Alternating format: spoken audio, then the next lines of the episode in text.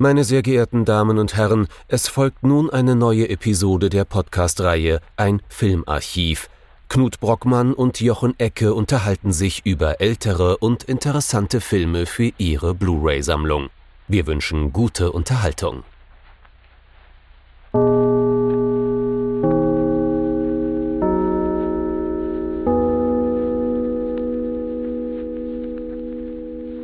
Hallo Knut. Hallo Jochen und hallo liebe Zuhörerinnen und Zuhörer zu einer neuen Folge von unserem Filmarchiv und auch unserer letzten Folge zum Sette Jolly und oh Wunder, es ist dieses Mal ein italienischer Film. Er wird dem Giallo zugeordnet und ist damit ein echtes Werk des Sette Jolly, obwohl, und das ist ja wieder das Interessante, er noch kein richtiger Full-Fledged Giallo ist mhm. sondern sowas wie ein Anfangspunkt. Ja, äh, wird auch immer wieder genannt, ne? Genau. Ja. Was haben wir uns denn angeschaut? Es handelt sich um blutige Seide, auf Englisch dann äh, Blood and Black Lace und auf Italienisch war es, glaube ich, äh, wie war es nochmal? Sei donne per l'assassino, nicht wahr? Und der gute Film ist natürlich von äh, Mario Bava aus dem Jahr 1964 und wird, wie wir es eben schon angedeutet haben, immer mal wieder genannt als einer von diesen eine, eine von diesen Initialzündungen für das äh, für das Filone, wenn man es nicht Genre Giallo nennen möchte. Ja, jetzt kommst du nicht drum herum. Jetzt musst du gleich natürlich nach unserem Intro erstmal sagen, was das Filone bedeuten soll.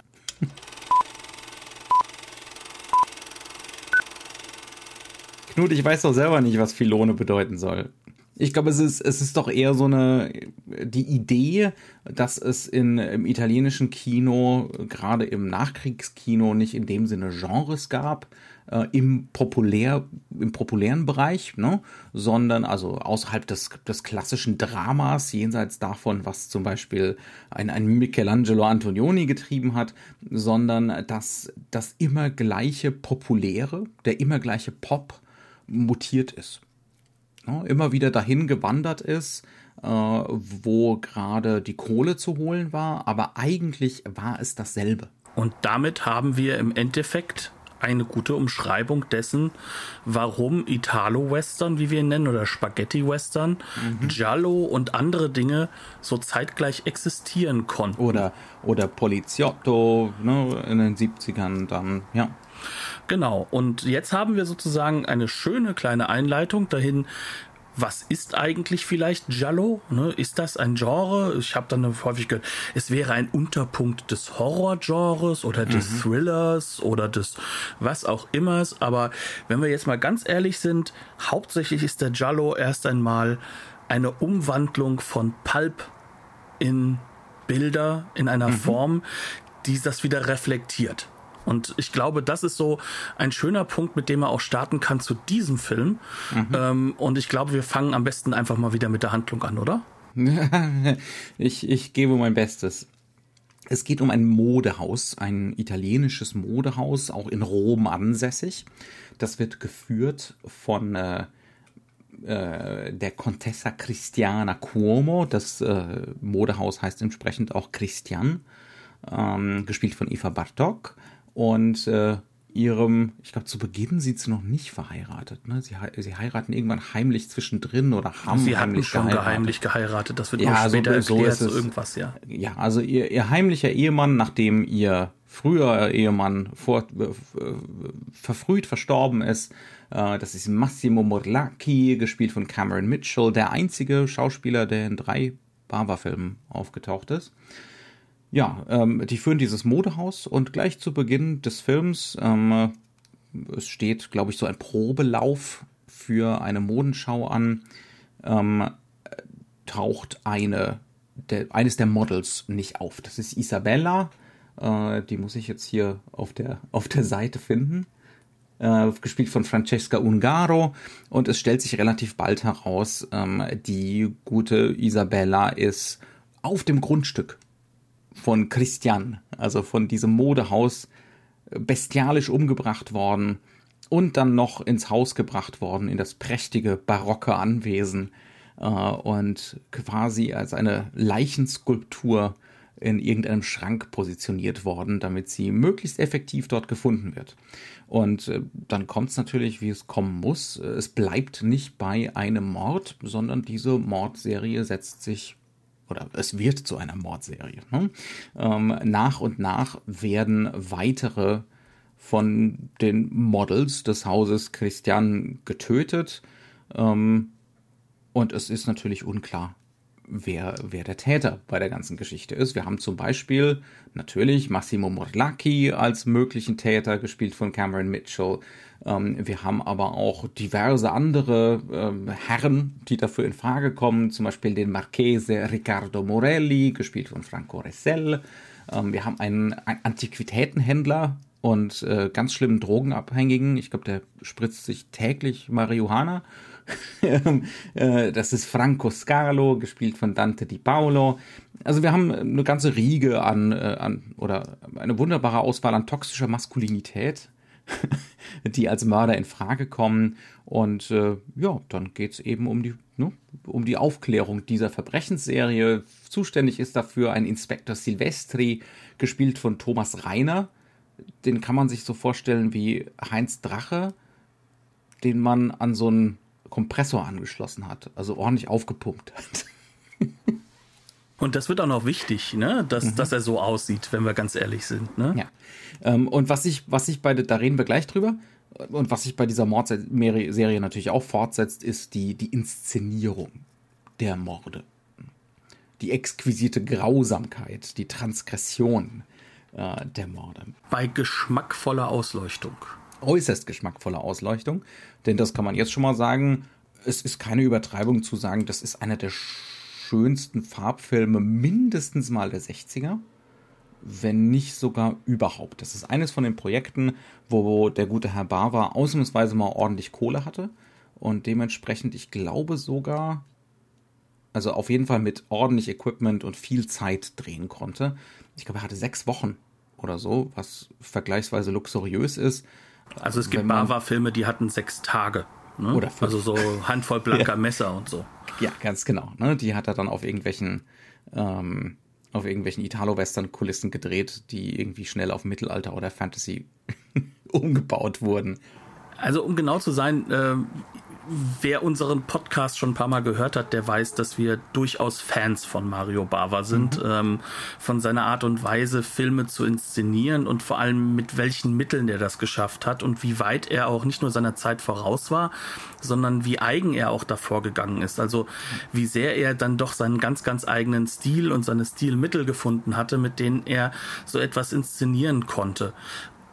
Bei diesem Film, denke ich, ist es besonders wichtig, wirklich darauf hinzuweisen, dass er so viel Geld hatte, weil das mhm. ist, glaube ich, fast schon der Geld einzige. und Zeit und Drehbuchbeteiligung. Ne? Und es ist fast schon der einzige Film, wo er das hat.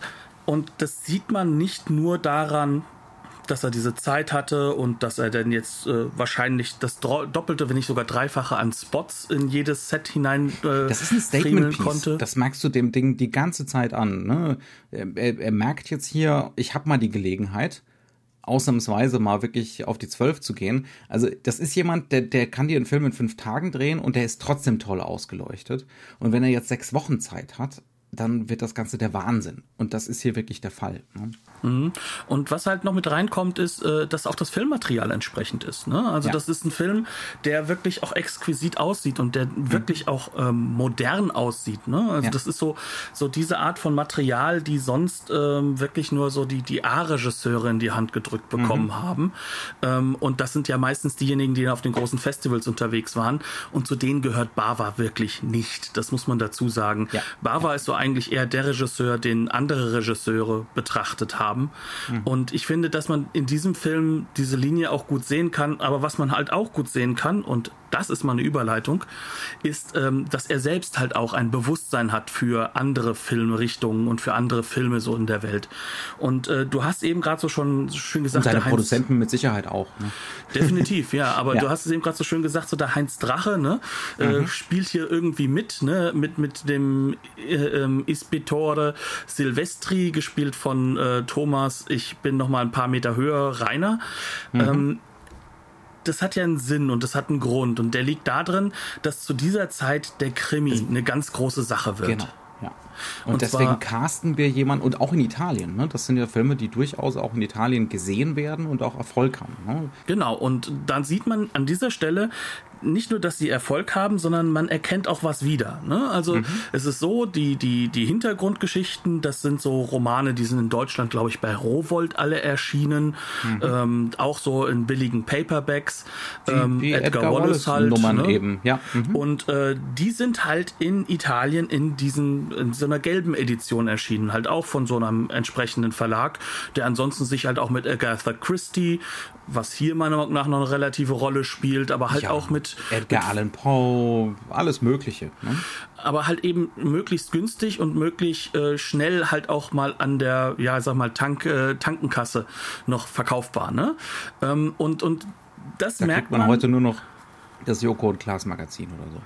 Ja, äh, das ist damals noch ein bisschen anders, ne? ähm, ja. Aber gut. Ähm, was, man, was man halt hier sieht, ist, da ist jemand, der hat das jetzt gesehen diese Filme sind auch in Schwarz-Weiß in Deutschland, bis auf das Intro später. Mhm. Und er möchte das nicht nur rüberbringen, sondern er macht daraus was eigenes. Er erarbeitet mhm. sich etwas, was er damit machen möchte. Und das fängt schon damit an, dass er nicht nur auf Farbfilm dreht, sondern das Ganze richtig schön auf elf zieht und dass er gleichzeitig hingeht und die Handlung sich loslösen lässt von diesem Edgar Wallace-Prinzip hin mehr so in eine Mischung aus äh, Agatha Christie, aber es ist uns egal. Ähm, es ist völlig egal, wer hier umkommt, wer hier ermittelt. Das ist zwar sorgfältig geplottet, aber, aber das ist ja auch schon eine Gemeinsamkeit mit etlichen von den Edgar Wallace-Filmen.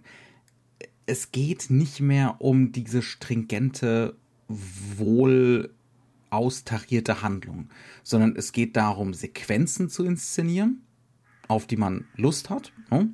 ähm, und Sequenzen auszustatten und zu planen. Aber äh, er, er radikalisiert das hier nochmal. Ne? Also er nimmt diese komplette Edgar Wallace, diese Ironie fällt komplett weg ähm, diese Idee von, wir sind ja hier nur, um Spaß zu haben und äh, wir haben alle aus dem Zweiten Weltkrieg äh, eine posttraumatische Störung und dementsprechend sollten wir uns nicht zu sehr aufregen im Kino oder vor dem Fernseher. Das ist ihm wurscht, ne? Das fällt weg. Wir sollen nicht sympathisieren, wir sollen nicht in irgendeiner Form äh, bei dem Detektivplot großartig mitraten oder so. Ähm, alle sind hier schlimme Kotzbrocken. Genau, und das fängt schon damit an oder das kann er schon dadurch konstruieren, dass er das Ganze in so einer High Society spielen lässt, in dieser ja. Haute Couture ähm, Hochfinanzwelt, sagen wir mal, also mhm. also da, wo man auch Geld haben Selbst muss. Selbst die Models haben hier ein Schloss. Gefühlt, ja. Nicht nur gefühlt, die eine fährt nach Hause und äh, ist dann im Schloss ja, und gut. hat einen Diener und sagt, mach mir mal Tee. Ja gut, aber die ist ja auch zusammen mit einem anderen Adligen. Ja, und ja. dieses Schloss ist auch das einzige, was modern ausgestattet ist. Mhm. Ähm, während äh, die anderen Wattles in einer Dreier-WG leben, aber in einer solchen barock ausgestatteten, mhm. großartigen Wohnung, die auch schlossartig daherkommt, dass man auch merkt, also die sind schon Topmodel-Bereich äh, von, von dem, was sie verdienen. Wenn es ein realistischer Film Wenn's wäre. Wenn es ein realistischer Film wäre.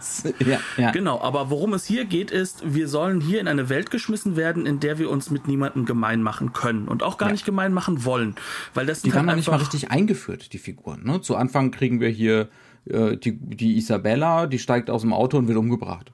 Genau. Das wäre jetzt bei jedem anderen Film, der vorgibt, wohl durchdacht zu sein und klassisch geplottet, wäre das eine Kardinalsünde.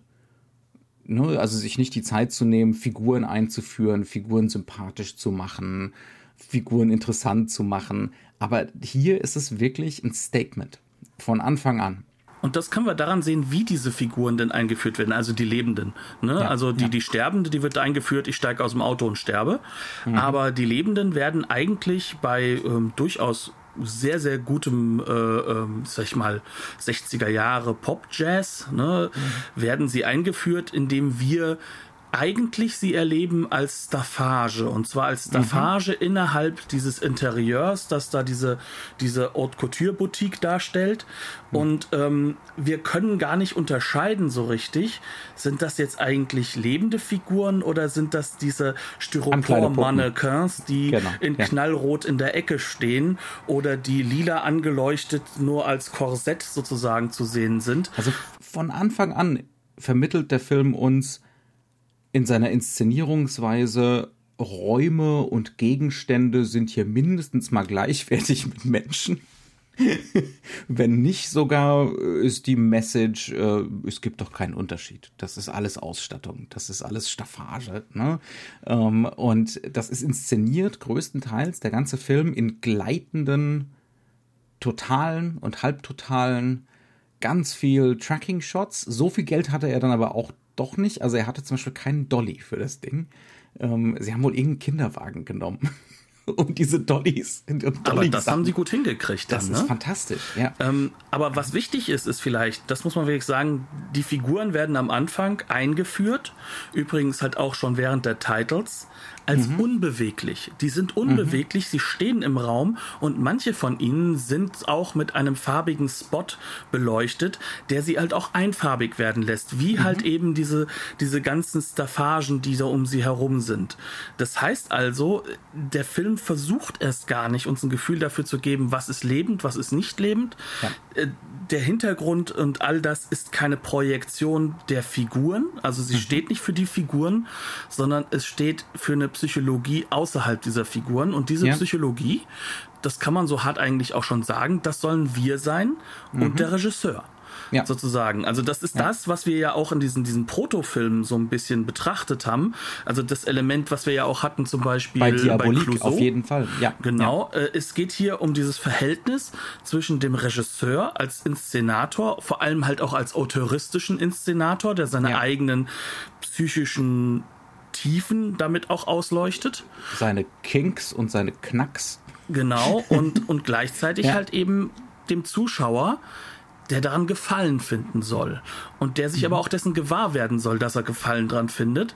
Und ähm, was vielleicht gerade Bava mit Clouseau verbindet, ist, dass es eine bitterböse Art und Weise ist. Es, es geht ja. darum, auch, ja. du hast, glaube ich, ähm, so häufig wie noch nie im Vorgespräch das Wort böse erwähnt. Mhm. Und ich finde, das passt hier sehr, sehr gut. Dieser Film. Ich, meine das jetzt auch wirklich so im Sinne von, ne, so, was weiß ich, Georges Bataille oder so, ne? Ähm, böse im Sinne von nicht irgendwie was falsch gemacht oder einen Fehler gemacht, sondern einen Fehler gemacht, nee, es genießen, wenn andere leiden. Genau. Ja, definieren wir böse mal so. Es, es gut finden, wenn man was Schlimmes tut, absichtsvoll und es gleichzeitig noch auf so einer sadistischen Ebene genießen.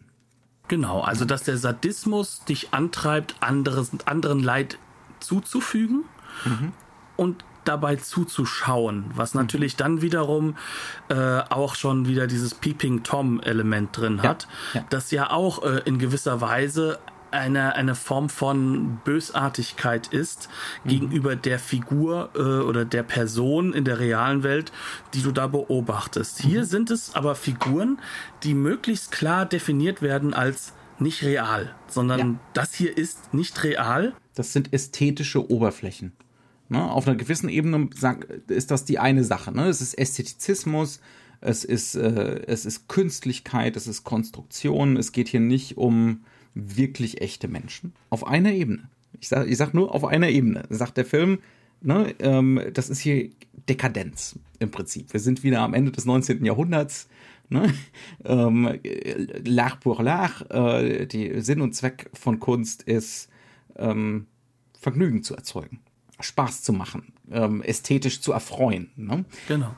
Aber ja. gleichzeitig ist diese Dekadenz auch in diesen Figuren und in den Konstruktionen dieser Räume mhm. halt auch angelegt, mhm. weil dieses, dieses extrem barocke, dieses noch mehr Farbräume erzeugen, ja.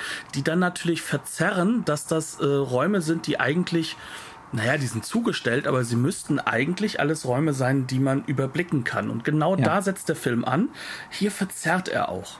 Mhm. Das heißt also, er benutzt gewisse Elemente, ähm, die wir jetzt ja auch eben teilweise schon in den Bewegungen gesehen haben, Tracking-Shots, einen totalen, um eigentlich etwas hervorzufügen, dass wir uns orientieren können. Aber gleichzeitig benutzt er Farbe und Staffage, um uns eben in und Mise en scène und, ne? Mise en und Kamerabewegung, um uns Dinge vorzuenthalten, um Dinge zu verbauen. Äh, Ne? Und gerade die Farbe ist dabei so ein Element, was, was sage ich mal, wirklich hervorstechend und ganz, ganz ihm eigen ist. Da merkt man Ja. halt ja auch, dass das Bava einfach ein, äh, ja, ein, ein Kameramann-Regisseur ist. Ne? Diese Farben, die werden teilweise so gesetzt, dass uns Vorder- und Hintergrund sozusagen miteinander verbunden werden, wenn der Mittelgrund eine komplett andere, andere Farbstruktur hat. Oder dass wir äh, teilweise sozusagen so, so punktuelle äh, äh, Gegenmodelle haben, wo wir dann sehen, dass hier auf der einen Seite die einen Farben eingesetzt und werden und dann werden aber gleich kontramäßig äh, äh, die, die, die Gegenmodelle auf, dem, auf, der, auf der Knut, wir Farbskala brauchen. Beispiele. Wir brauchen Beispiele. Ja, ähm, zum Beispiel. Oder, wir, oder kann ich, kann ich noch ganz schnell äh, diesen, diesen letzten Gedanken, ähm, nur um das nochmal zu Ende zu bringen. Also ich glaube, in dem Film gibt's diese zwei Pole. Zum einen dieses, ne, die Behauptung, das ist hier eine sup- super künstliche Welt. Es ist reiner Ästhetizismus und es ist deswegen auch erlaubt, Spaß zu haben. Ne? Ähm, auch an der Gewalt Spaß zu haben. Und auf der anderen Seite das Reflektieren über die Gewalt und die Inszenierung von Gewalt. Ne? Ähm, ich glaube, das sind die zwei verschiedenen Pole, die der, die der Film so aufbaut. Ja, das kann man so sehen. Also Ja. vor allem ist es aber auch so, dass äh, trotzdem nicht äh, versteckt werden soll, dass der Spaß an der Inszenierung von Gewalt auch da Ja. ist. Das heißt, also es Ja, geht auch um die Reflexion absolut. dessen, Unser dass so eine Spaß Szene- am Bösen. Ja. Aber auch vor allem des Regisseurs, der Mhm. herausfinden möchte, ja, was kann ich denn noch machen? Das ist ja, Ja. das ist ja auch in, in der Hinsicht ist es auch wiederum hier dieses postmoderne Spiel, Mhm. was hier schon angelegt ist, ohne aber eben diese Ironisierung zu haben. Sondern hier geht es, wenn, wenn es Humor ist, ist es böser Humor. Es Ja. ist zynischer Humor. Das ist äh, böser Humor. äh, Auch so ein Beispiel von der Anfangsszene, die wir jetzt ja schon erwähnt haben. Wir kriegen diesen ersten Mord, der extrem so expressionistisch gestaltet ist. Da gibt's dann auch so die entsprechenden selbstreferenziellen Momente. Wir sehen so eine Allee bei Nacht. Und die ist einerseits e- extrem so chiaroscuro, hell mit hell-dunkel-Kontrasten geleuchtet, aber auch mit ganz viel Farbe. Ne? Also mit, äh, mit roten Farbbahnen und mit so Purpur und Blau. Ähm, und plötzlich schaltet er einfach die Farben weg. Und dann wird's plötzlich so ein Schwarz-Weiß-Film. Von einer Sekunde auf die nächste. Und dann ist die gute Isabella tot. Und äh, die Menschen im, im, äh, in diesem Modeatelier wissen es noch nicht. Und die Chefin sagt, jetzt kommt die schon wieder so spät, diesmal schmeiß ich sie raus. Das ist schon so ein erster, so ein erster Hinweis, wir sollen das als bösartigen, fiesen Humor nehmen. Ja? Ähm, weil wir ja diesen Wissensvorsprung haben vor ihr.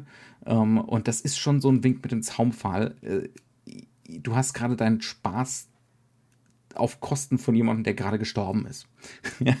ähm, und das ist das Prinzip des Films, zu einem gewissen Grad. Aber jetzt kehren wir doch mal wieder zu den Farben zurück. Du wolltest über Farben und Beispiele dafür reden. Ja, und also hab- du hast eigentlich den, schon eines den dieser Zug Beispiele gegeben. gebracht. Nee, du hast aber auch schon eines dieser Beispiele gegeben. Also Ja. äh, du hast ja eben gerade ein paar interessante Farben erwähnt. Ne? Du hast ja erwähnt, es ist rot, es ist blau Mhm. Ja.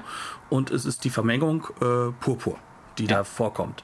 Und ähm, Rot und Blau werden ja sozusagen im Farbraum auch schön gegeneinander gestellt eigentlich. Ne? Was bedeutet, dass sozusagen, wenn wir Rot und Blau haben, haben wir Räume, die voneinander getrennt werden in unserem Kopf, also in unserer Farbwahrnehmung.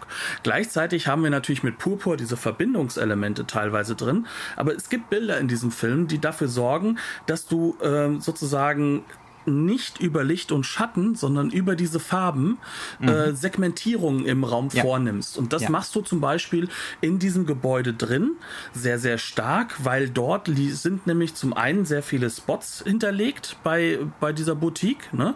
Auf der anderen Seite sind aber auch ähm, zum Beispiel diese roten äh, Mannequins aus, aus Styropor aufgestellt, die dann gerne auch mal leicht blau angeleuchtet werden, um diesen Kontrast auch nochmal hervorzuheben. Ähm, wir haben äh, Punkte, die sind, äh, sag ich mal, wirklich in eine Farbexplosion. Äh, da stehen dann zum Beispiel Blumen, die dann komplett wieder andere Farbe, äh, Farbsprache haben. Und das alles wird sozusagen verwendet, um dieses riesige Bild darzustellen, was so in gewisser Weise, wenn wir uns das mal im Kino vorstellen, ähm, wie eine Malerei wirkt, die ja. aber dann in Bewegung gerät. Mhm. Und diese Malerei möchte nicht bewusst auf der Ebene, dass man sagen könnte, einer intellektuellen Psychologie dich äh, mhm. verwirren. Überhaupt sondern, ist, kein, ist null ein intellektueller Film. Ne? Sondern es ja. möchte Emotionen hervorrufen ja. durch Irritierungen mhm. durch viele, möglichst viele farbliche Irritierungen, ja. die auch teilweise daher kommen, dass wir gar nicht wissen, woher die Farbe kommt, weil mhm. unglaublich mhm. viele Farbspots mit natürlich auch weißem Leitlicht gestellt werden. Ne? Das heißt also, die Farbspots sind in Ecken, aber wir haben ganz normales leitendes Licht, also so ein Grundlicht und ähm, dann laufen diese Figuren in diese Spots rein. Manchmal tut er so, als wäre es irgendwie realistisch motiviert, das bunte Licht aber es ist halt eher so ein Gag. also es gibt zum Beispiel eine, eine, die zweite Mordsequenz findet in, in einem Antiquitätengeschäft statt. Und äh, die, diejenige, die dann demnächst ermordet wird, kommt mit dem Auto draußen an und wir sehen nebenan, es ist Nacht, es ist ein Nachtclub, die haben eine Neonreklame und die blinkt grün. Und äh, dann geht sie in dieses Antiquitätengeschäft rein ähm, und plötzlich sind da unglaubliche grüne Lichtbahnen, ne, die immer wieder blinkend da reingeworfen werden. Aber das ist ein riesengroßes Geschäft. Es ist lächerlich, dass das eine realistische Motivation für diese, ne, das sind eher so Blade Runner-eske Bahnen, die da reingeballert werden.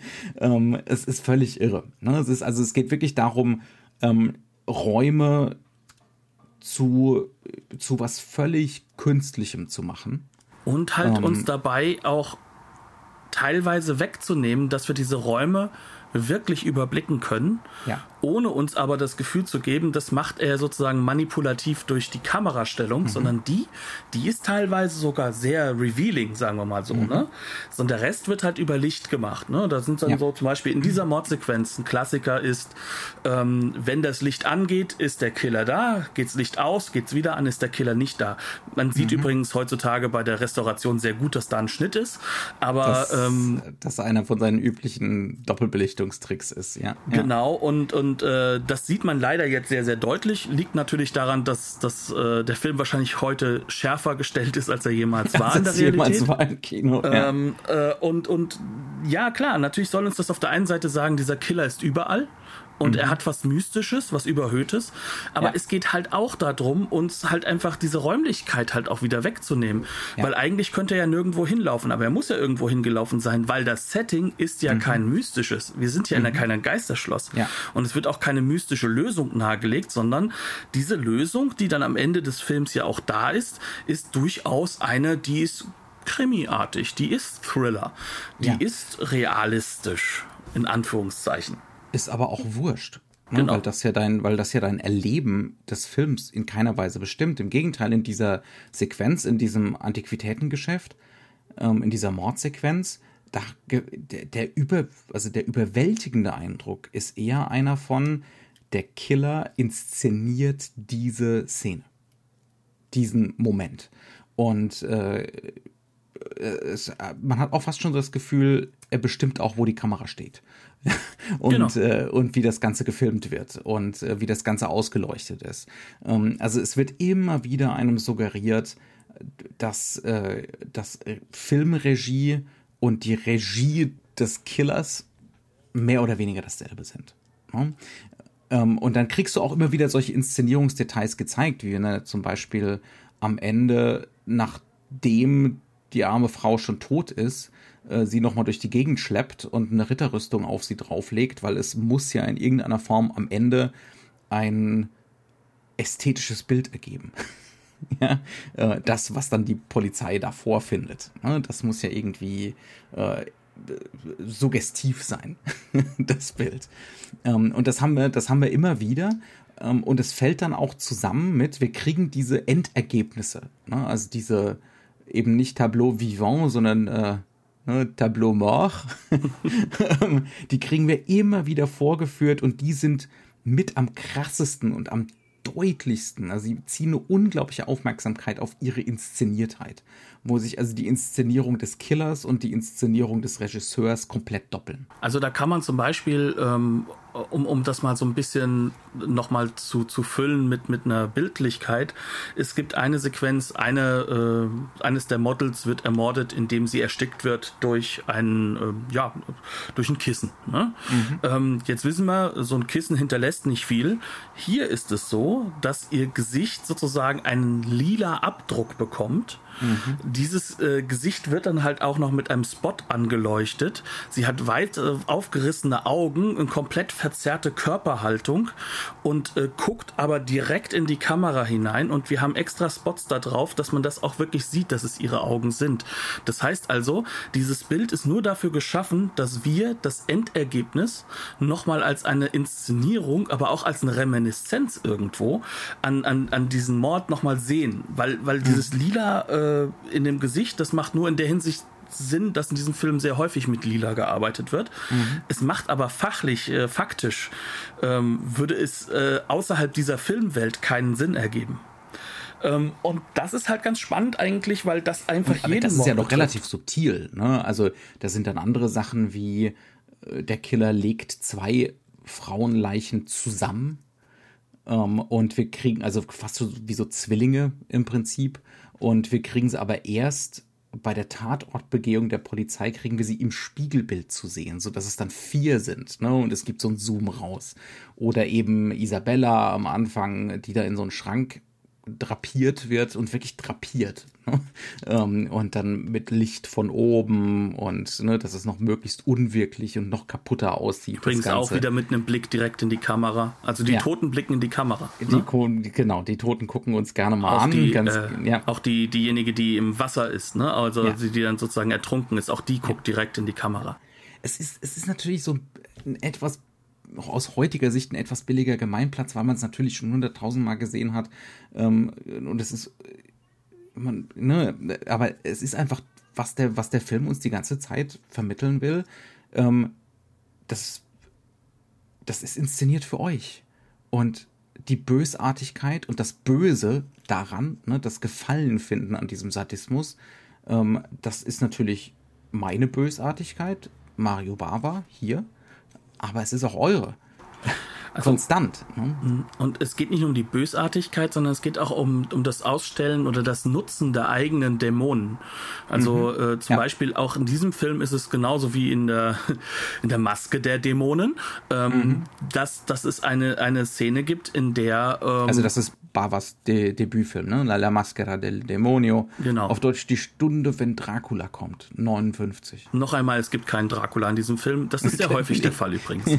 ähm, aber, aber es gibt an dieses, es gibt da eine Anfangsszene, in der ähm, eine Frau äh, sozusagen sterben muss, weil sie eine Hexe sein soll und ihr wird halt diese Maske mit unglaublich vielen Stäben sozusagen ins Gesicht geschlagen. Das heißt also, Dornen, also ne? das so, so, Dornen, die da festhängen. Ja. Und auch mhm. hier hier in diesem Film gibt es wieder ein Bild, in dem so eine Dornenwaffe, kann man sagen, so eine Handschuhwaffe, mhm. ähm, auch wieder einer in, äh, als, als Mord ins Gesicht gehauen wird. Mhm. Und wie in dem alten Film, wie auch jetzt in dem neuen, wird das Ergebnis uns danach nochmal gezeigt und zwar ja. später. Also das mhm. heißt also, wir sehen erstmal, dass es passiert, das ist schon schockierend genug, aber später sehen wir dann sozusagen nochmal das Ergebnis. Und das ist ganz, ganz typisch für Bava. Er benutzt da halt auch seine eigenen, kann man schon sagen, Albtraumbilder, die er hat, ja. Ja. Ähm, weil die kann er so inszenieren, dass er auch für uns diese, diesen, diesen Albtraum sichtbar macht, aber mhm. nicht damit wir erschreckt werden, sondern ganz im Gegenteil. Wir sollen ja ja als Projektion äh, quasi als Killer mitlaufen. Und das ist mhm. ja das Faszinierende, was dann da aufkommt. Ja. Und ich glaube, das ist halt auch so einer dieser Punkte, wo wir dann sagen können, aha, hier entsteht jetzt der Jallo. Das letzte Mal mhm. haben wir schon gesagt, äh, schon bei Clouseau sind die Handschuhe da, ne? Ja. Hier aber ist es halt einfach dieser komplett maskierte Killer. Und diese gibt, Maske. Es gibt ja hier auch einen Badewannenmord. Ne? Ähm, und da sind auch etliche, das sind auch ein, zwei direkte Bildzitate aus Diabolik drin. Genau, also Diabolik ja. wird ja. hier in diesem Film definitiv zitiert. Ja. Es ist auch Psycho da, aber mhm. es sind halt auch ganz, ganz andere Elemente dabei, nämlich diese Sachen, wo man sagen kann, da sehen wir jetzt andere Regisseure schon wieder, die mitschreiben. Wir sehen hier mhm. Jonathan Demme, wir sehen hier äh, definitiv äh, Brian De Palma. Und mhm. ja, ganz glasklar, Dario Argento ist nicht denkbar ohne diesen Film. Mhm. Aber ähm, lass uns ganz kurz nochmal da zurückkommen. Diese, diese Bösartigkeit, diesen Horror, wie inszeniert er den oder wie wird dieser Killer inszeniert? Ja, ja. Dieser Killer hat eine weiße Maske. Das heißt mhm. also, der ist sozusagen die einzige Projektionsfläche, die wir haben. Und es ist nicht dafür da, um herauszufinden, wer steckt hinter der Maske, sondern mhm. die Maske, das sind wir. Das ja. sind wir sozusagen, ja. die sozusagen in diesem Spuk, der da stattfindet, in diesem Albtraum Mitinszenierer werden. Also das mhm. heißt, wir machen uns mit dem Regisseur gemein, um diese Albträume zu konstruieren und sie auch zu genießen als mhm. Sadisten. Das heißt, mhm. unser Sadismus ja. wird projiziert auf diesen Killer. Und ähm, dass das funktioniert, kann man, glaube ich, zugeben. Äh, das funktioniert nicht nur bei uns. Das, das funktioniert so gut, äh, dass bis zum heutigen Tage es sowas gibt wie ne, Global Jallo und diese Art von Film weiterhin rezipiert wird und teuer restauriert wird und, ähm, ja, und dann halt erstmal dass halt aktuelle 20, Regisseure mindestens 20 Jahre die italienische Filmindustrie ganz ordentlich befeuert hat und ja. Und dass halt aktuelle Regisseure, äh, die wir auch genießen können oder die wir halt in den letzten 10, 15, 20 Jahren genießen konnten, mhm. ähm, dass diese ganz glasklar sich darauf beziehen. Ne? Ja. Also, und da, wir können ja noch weitermachen. Sagen wir doch Coppola. Ne? Coppola mhm. ist genauso davon beeinflusst. Ne? Ja. Ähm, und und äh, das, das geht die ganze Zeit so weiter. Ähm, egal wie, aber, und das ist, glaube ich, das Zentrale, das, was dieser Film hier einführt, ist diese Form von Sadismus auf diese Spitze zu treiben und uns gleichzeitig ohne Ironie, wirklich, sondern nur mit bösartigem Humor immer mehr in diese Inszenierung dieser Tode als, als im Endeffekt das Centerpiece mhm. zu implementieren. Ja. Und das halt auch mit Art und Weisen, wo man sagen kann, dass er ganz bewusst hingeht und, und, und auch ähm, Grenzen durchbricht, mhm. die bis dato waren. Also, ja. wenn wir uns so vorstellen. Es geht nicht um den Detektivplot. Es, es geht nicht darum, dass hier irgendjemand Angst hat und verfolgt wird. Ne, ähm, es geht nicht um wirklich ein ernstzunehmendes Gesellschaftsporträt, auch wenn hier natürlich viel einfließt, worüber vielleicht auch noch kurz zu reden sein wird. es geht um die Morde. Ich, du, äh, die ganze Zeit sagte, du gehst, du bist hier gerade im Kino für die Morde. Und du bist da, damit ich auch weitere Grenzen überschreite, weil du das mhm. eigentlich sehen willst. Ja. Klassiker. Wir haben eine Szene, da wird eine Frau, äh, ja, kannst du mal sagen, gefoltert, ne? Mhm. Und vor ihr ist eine, ähm, ja, Metall-Gusseisenglocke, die ist extrem heiß, ne? Also die glüht regelrecht. Mhm. Und äh, wir die bekommen. Glüht? Bitte? Ja, die glüht, die ist rot.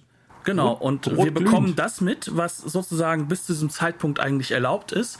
Nämlich an einer Stelle wird ihre Hand draufgehalten und wir hören das Zischen, wir hören das Schreien und wir bekommen das alles mit. Und jetzt stellen wir uns mal vor, das hätten wir jetzt im deutschen Krimi. Ähm, das wäre schon zu viel eigentlich gewesen. Aber was definitiv gekommen wäre, wäre. Wäre vielleicht gerade noch gegangen. Minus das, minus die Großaufnahme von der blasenwerfenden Haut. Das wäre nicht drin gewesen. Genau. Und jetzt kommt aber der nächste Punkt, der reinkommt. Was macht denn jetzt Bava?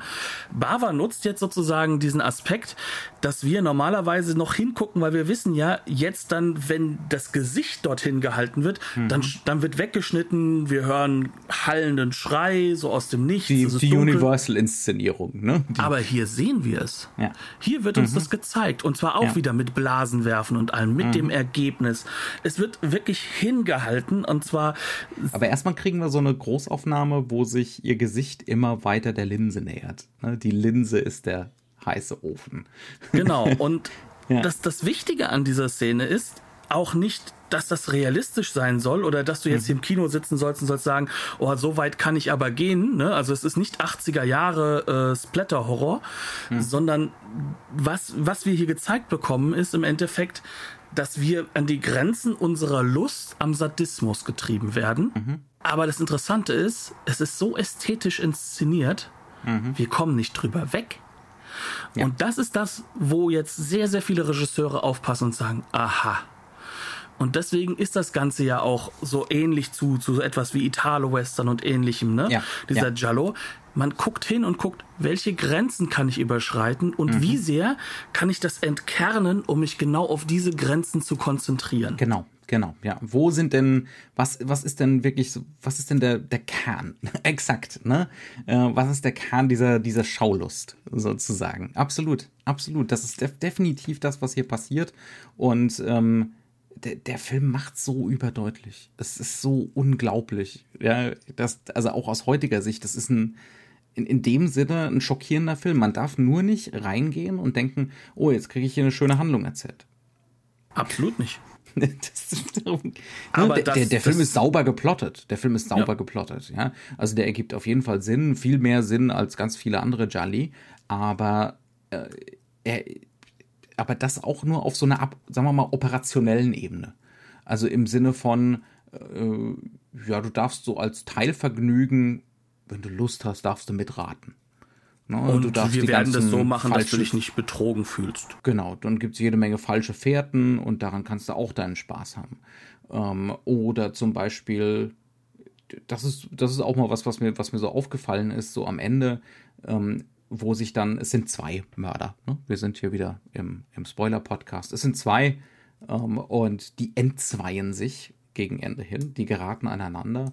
Aber das juckt einen natürlich nicht. Ne? Es ist völlig egal, wer von den beiden jetzt äh, lebt oder stirbt. Und dann kommt es zu so einer Umarmung und es fällt ein Schuss. Und im klassischen Film Noir wäre das ein hochmelodramatischer Moment. Ne, wo zum Beispiel die, die femme fatale den Protagonisten erschießt oder so. Und äh, weil man dann eben weiß, es gibt tatsächlich Gefühle zwischen den beiden oder zumindest von ihm zu ihr, äh, derartige Geschichten. Ne? Also das wäre ein absolut ein melodramatischer Moment. Hier ist das ein, oder? Wie hast du das empfunden? Hier ist es einfach nur, wie finden wir jetzt eine Lösung, dass beide tot sind? Ja, Ähm, ja, und, und, äh, wer hat jetzt wen erschossen? Ja, jetzt, ähm, hm. Wer hat jetzt Kann- wen kann erschossen? Überlebt erraten? irgendeiner? ja, genau. Wie wird das, wie Ja. wird das am Ende aussehen? Ähm, auch sie werden wieder sehr ästhetisch interessant dort liegen am Ende auf, äh, Mhm. auf dem Boden. Also im Kern geht es eher darum, ähm, wie wird das Ganze jetzt aufgelöst, damit jetzt hier wirklich dann äh, ein Strich drunter ist, so blöd das klingt. Ne? Mhm. Weil es geht ja darum, dass eigentlich äh, die Figuren alle weg sollen. Also der, der, der, der Inspektor, den wir jetzt ja vorhin auch schon so erwähnt haben, weil er so Heinz Drache-esk ist. Das ist schlimmer als bei Hamlet, die, die Leichen am Ende auf der Bühne. Ja, und äh, der Inspektor als der Überlebende sozusagen, der ist irrelevant. Der ist nichts anderes als auch ein Operator, der das Ganze ein bisschen voranschiebt Ja. und der uns einmal äh, ein bisschen äh, dadurch, dass er alle Männer einsperrt und trotzdem ein Mord geschieht, uns dann einmal irgendwie so, so, so, so ein bisschen in, in so ein äh, in In eine so bestimmte ein, Richtung drängt. ja, Für und den- uns da einfach mal einen. Moment lang Ja. Mhm. sagen lässt, so, hä, was ist hier los? Aber auch das ist nicht relevant. Und das am Ende, es geht nicht darum, dass der Inspektor sie findet oder sowas. Es geht Mhm. darum, dass ein Schlussstrich unter alle geschoben wird, die im Vorspann da sich geregelt haben, die müssen alle tot sein. Das ist natürlich, das ist natürlich auch so ein bisschen, ähm, da, da werden die ganzen Sünder bestraft. Also, ne, das ist, das ist natürlich auch was, was in dem Film mit drin ist, so was vage katholisches. Es ne, ist ein italienischer Film. Es ist ein italienischer Film, in dem Sinne, als das sind natürlich alles ähm, oberflächliche, äh, materialistische, furchtbare Menschen und das, die, müssen auch bestraft werden am Ende. Aber auch das ist jetzt nicht essentiell. Das Nö. ist jetzt kein großes Anliegen dieses Films. Ähm, Im Gegenteil, also das ist halt auch so ein weiteres, so ein weiteres Thrill-Element an dem ganzen Ding. Ja, diese Modewelt ist abstoßend und diese Menschen sind abstoßend. Aber irgendwie ist ja schon auch ganz geil. Es ist halt dieses typische, wie auch, ähm, sag ich mal, der typische Blick auch heute noch ist auf Ja. Models. Ne? Auf der einen Seite regt man sich ja darüber auf, ne? ach Gott, jetzt dann essen sie ja nichts und ach, diese übertriebenen Klamotten und sie sehen halt immer so aus, als ob sie, als ob sie gleich gelang aus Langweile sterben wollen, weil sie äh, eine Mischung aus, äh, was weiß ich, äh, Verkäufer von, von, von irgendwas und gleichzeitig Antonieske, Antonieske äh, äh, gelangweilte Oberschicht sind. Aber es geht im Endeffekt trotzdem darum, dass sie natürlich trotzdem Sexsymbol sind. Ob sie nun männlich oder weiblich sind. Und- Spätestens bei den ganzen Ausdruck Duftwerbungen kriegen wir das ja mit. materiellem Reichtum. Ne?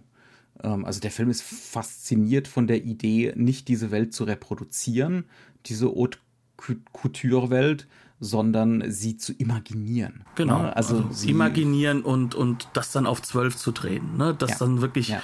äh, das dann wirklich so hochzuziehen, dass, dass, dass es, diese Imagination uns halt auch als solche bewusst gemacht mhm. wird ohne dass er aber sozusagen diese filmische Realität bricht. Also die bleibt ja. erhalten. Ja, es, ist, es, geht eigentlich fast nur darum. Ne? Aber es ist dann gleichzeitig, also wir haben so im Vorgespräch so ein bisschen gescherzt, der Film ist so ein bisschen so, als, äh, als würde in, in L'Aventura von Antonioni plötzlich ein Serienkiller reinbrechen. ja. Und die ganzen High Society-Typen. Nur Antonioni würde diesen Killer vor Langeweile irgendwo in der Ecke regeln sich lassen, sodass nichts passieren würde. Ja, also das ist, ja. das ist genauso, das nimmt genauso die sozialen Energien ne, Anfang der 60er, Mitte der 60er auf, wie diese ganzen hochgehandelten Dramen ne, und modernistischen Meisterwerke von Antonioni und Fellini. Ähm, das fängt vielleicht sogar vielleicht sogar noch ein bisschen besser, zumindest so dieses Unbewusste, das Schwelende, äh, dieses Aufbrechen, ne, dieses die, die Gesellschaft aufbrechen wollen und schockieren wollen und äh, transgressiv sein wollen, aber auch erkennen, ähm, dass das eigentlich auch hässlich ist.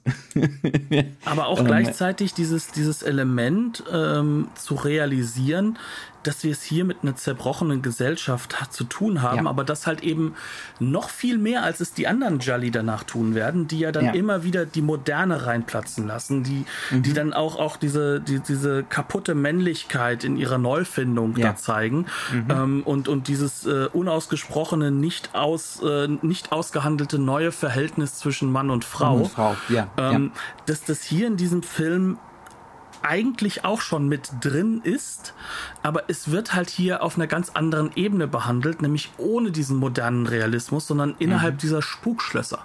Ja. Und das ist halt das Faszinierende, was man da vielleicht auch mit rausnehmen kann, dass, dass das dann wiederum das dieses das, Bavaeske ist. Das ist das Bavaeske, ganz genau, dass hier alles eigentlich ein Gothic-Schloss ist. Das Modehaus, Gothic-Schloss wenn das Model nach Hause fährt, Gothic-Schloss. Ähm, der, der Antiquitätenhandel, Gothic-Schloss. Aber sowas Oder von. Eher eine Kirche. Ne? Also ja. da, da, das wird ja bei Tag eingeführt. Und äh, wie sieht's da aus? Wie kommt man da rein? Da steht das Chorgestühl das barocke Chorgestühl irgendeiner Kirche steht da säkularisiert wie so ein unfassbarer Drumrum. Ja, und drumherum sind Bücherregale voller leer, äh, sie fast leer sind. Und Zwischenebenen und da sind dann ja. nur genau so viele Bücher drin, damit sie drapiert wirken, mhm. aber ihre Inhaltlichkeit vollkommene Irrelevanz bekommen. Ja, also es ja. geht wirklich nur um das, das Äußerliche. Das ist so eine Entleerung, ne? Es ist, es ist Ästhetik. Genau, und Geschichte damit halt auch Kommodifizierung. Weil Geschichte, das ist ja diese Religion, Kultur werden zu Ästhetik ne? in diesem Film. Also ja, äh, ja. ich musste, als ich diese Bücher gesehen habe, wirklich wie so häufig an äh, die erste Folge von Black Books denken, wo dieser reiche Mann da steht und fragt über die Bücher, are they real leather? Weil sie ja zu seiner Ledercouch passen müssen. Ja, ähm, und genau das ist sozusagen das, was halt auch an dieser Szene so rüberkommt. Mhm. Ist das auch echt gotisch? Ja, ja, ist echt gotisch. Ja, das muss zu meinen anderen gotischen Dingen und passen zum gewissen Grad, der Film weiß, dass er zu dieser Entleerung beiträgt. Ne? Er weiß es, aber er und er findet es aber auch ganz geil. Genau. ja. Weil er ja auch ähm, teilweise ja. damit mit, mit manchen ähm, mit Dämonen aufräumt. Weil äh, ja. auch das dürfen wir nicht vergessen. Also Katholizismus bedeutet ja auch immer viel Schuld mit sich tragen. Das ist auch ein Befreiungsakt, dass da dieses Chorgestühl jetzt ja. funktionsbefreit rumsteht. Ne? Ja, und deswegen ja. sind meine Dämonen dann in diesem Film an vielen anderen Ecken und Enden und werden dort noch ausgearbeitet. Mhm. Also im Falle von Bava jetzt. Ne? Ja. ja. Ähm, und, und das sind ja Dämonen, die, die durch Ästhetik halt auch, auch immer wieder Form kriegen. Das hat er ja auch schon als Maler so gemacht. Ne? Mhm. Ähm, also in dieser Hinsicht ist dieser Film schon durchaus clever. Er ist unglaublich auteuristisch, mehr ja. als fast ja. alles andere. Wie gesagt, so das ist ein Statement-Piece. Er hat da, er, das, das merkst du dem Ding die ganze Zeit an. Er hat gemerkt, oh, jetzt, hier kann ich jetzt mal. Normalerweise ne, ist es immer, äh, ist es immer in irgendeiner Form kompromittiert und hier ist halt fast kein Kompromiss. Und dann bist du an einem, an, am Ende mit so einem kompromisslosen Film da, der eigentlich in, bis heute wahnsinnig effektiv ist, mhm. wahnsinnig gut funktioniert, aber natürlich in seiner Zeit auch zeigt, dass er ein bisschen am Publikum nicht vorbei inszeniert ist. Der war ja ein Erfolg, wenn ich mich recht mhm. entsinne.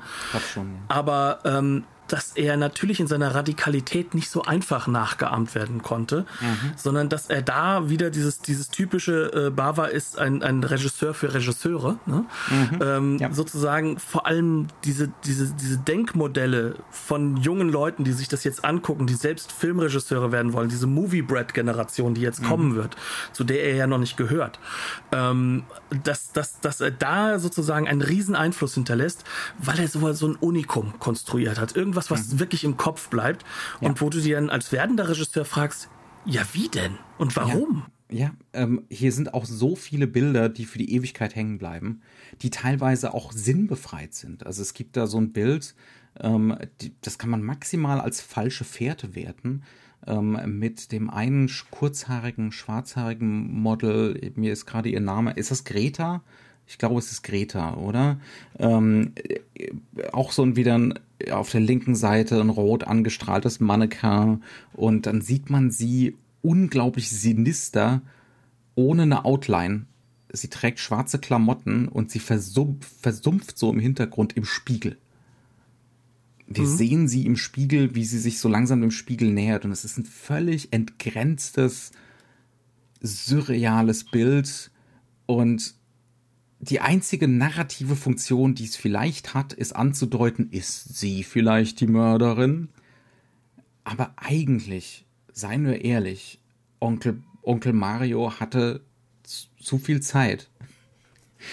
Oder? und, und dann inszeniert er halt solche Irrsinnsbilder. Also wirklich, äh, das, ja. Ich habe eine kleine Problematik, wenn du sagst zu viel Zeit, weil mhm. dieses Irrsinnsbild muss sein, mhm. weil es geht um diese Bilder. Also das ist ja. der Sinn des Films. Der Sinn ja. des Films ist der Exzess. Klar.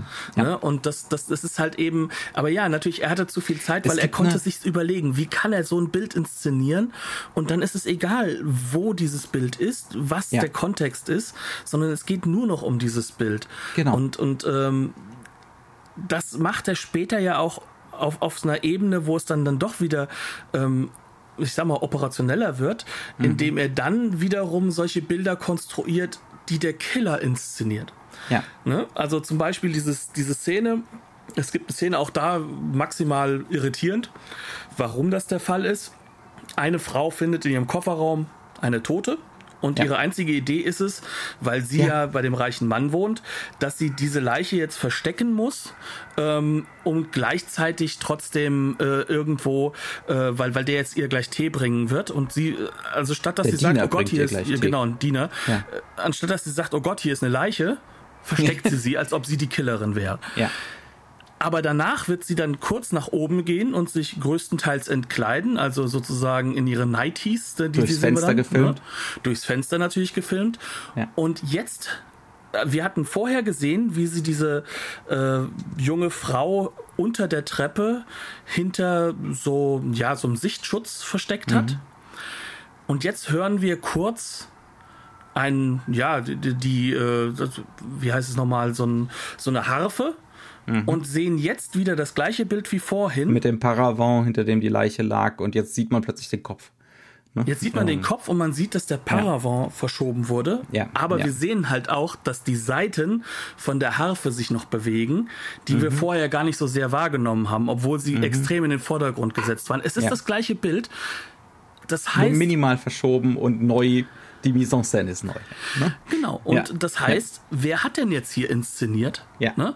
Und das ist das Einzige, was gefragt für wird. Für die Kamera. Für die und Kamera für hat hier nur ein einziger inszeniert und das ist der Killer.